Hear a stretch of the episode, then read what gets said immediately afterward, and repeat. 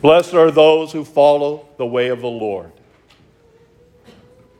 It's an important statement in our own lives that we truly follow the way of the Lord. But we need to ask ourselves, what is that way? As we heard from the prophet Sirach, the Lord never gives us anything that is contrary to his own love and law. He never commands us to do evil.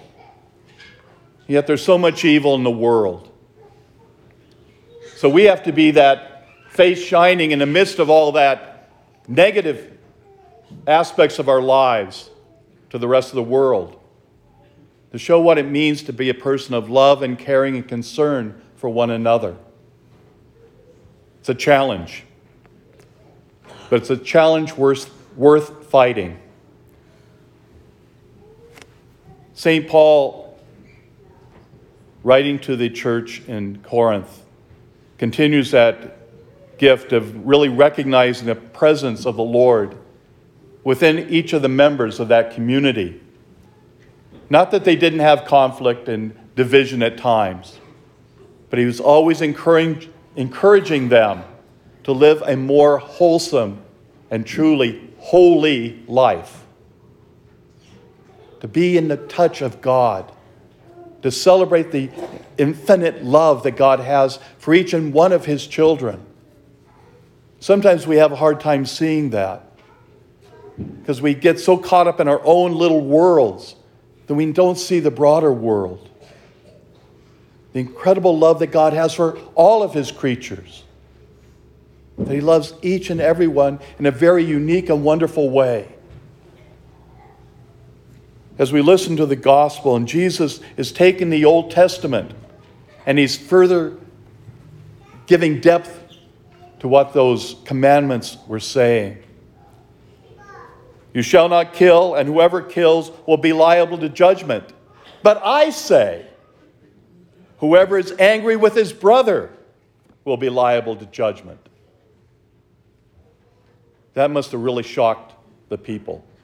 So I think it shocks us.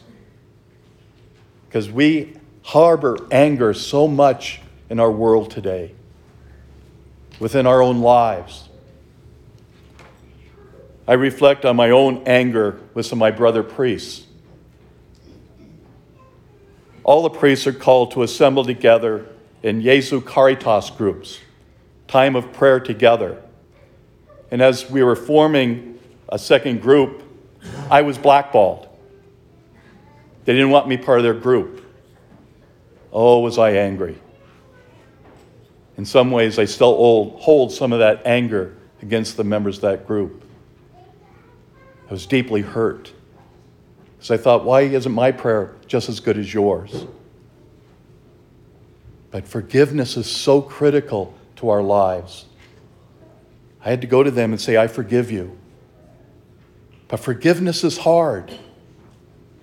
It's hard to forgive sometimes, but it frees us. That's why the Lord was always saying, Forgive one another. But what's often even more difficult is to be forgiven. Sometimes we don't want to be forgiven because we want to hold that hardness within our hearts. We don't want to give it up because too often it puts that barrier between us and another person because we don't want to get to know them. And that's just as bad. To allow God to break down those walls that's why the church has given this great sacrament of reconciliation, because it breaks down those walls. It frees our hearts to really understand the Lord's gift of life and love within ourselves. The anger that we hold sometimes in our families because they're not doing what we want them to do. Isn't that the problem? It's what we want them to do, not what is best for them. And there's times, true, we want to, especially parents want to guide their children to make sure they go the right way. But they have to learn the lessons of life like we had to learn. I remember my parents saying, Don't be friends with that certain person. I still was. probably to the detriment of my own being, because my parents saw something that I didn't see. But that doesn't mean that I didn't have an effect on that other person. Maybe I changed their life in a unique and special way. We all have an opportunity in our lives to make a difference for another person. And it can be in the simplest of ways. We know that.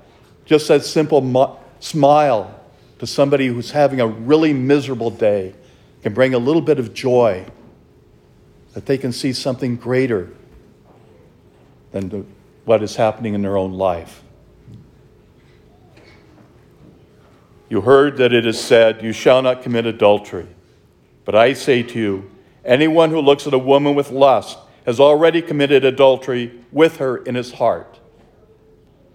And I would add that anyone looks at a man with lust has already committed adultery with him in her heart. It goes both ways.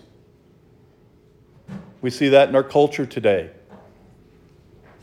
It's not one sided, it goes both ways.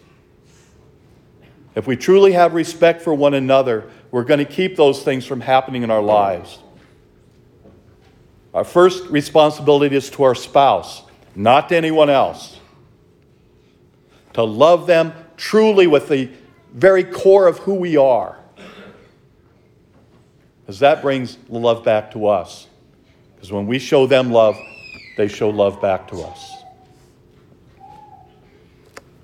Do not make a false oath, but make good to the Lord all that you vow. But I say to you, let your yes mean yes and your no mean no. And I have said before that I can remember back when I was in the program down in New Mexico, and one of our tasks was to hike up in the mountains. And I said, I don't want to do it. There were different aspects of that trip that I kept saying no, but I wound up doing it. That was one of the things they said at the end of the program.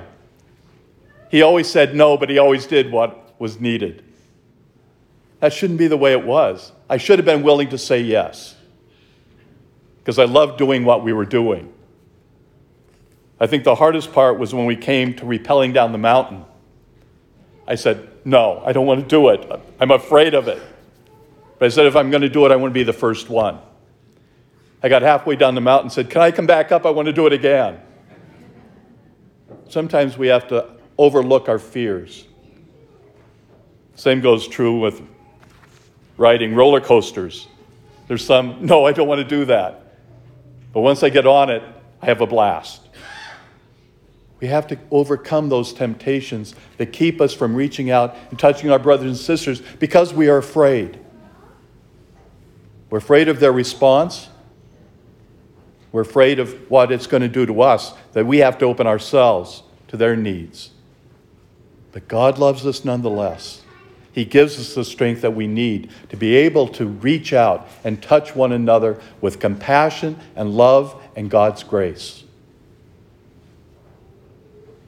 Through forgiveness, God guides us to the perfection of who we are and the perfection of His church here on earth.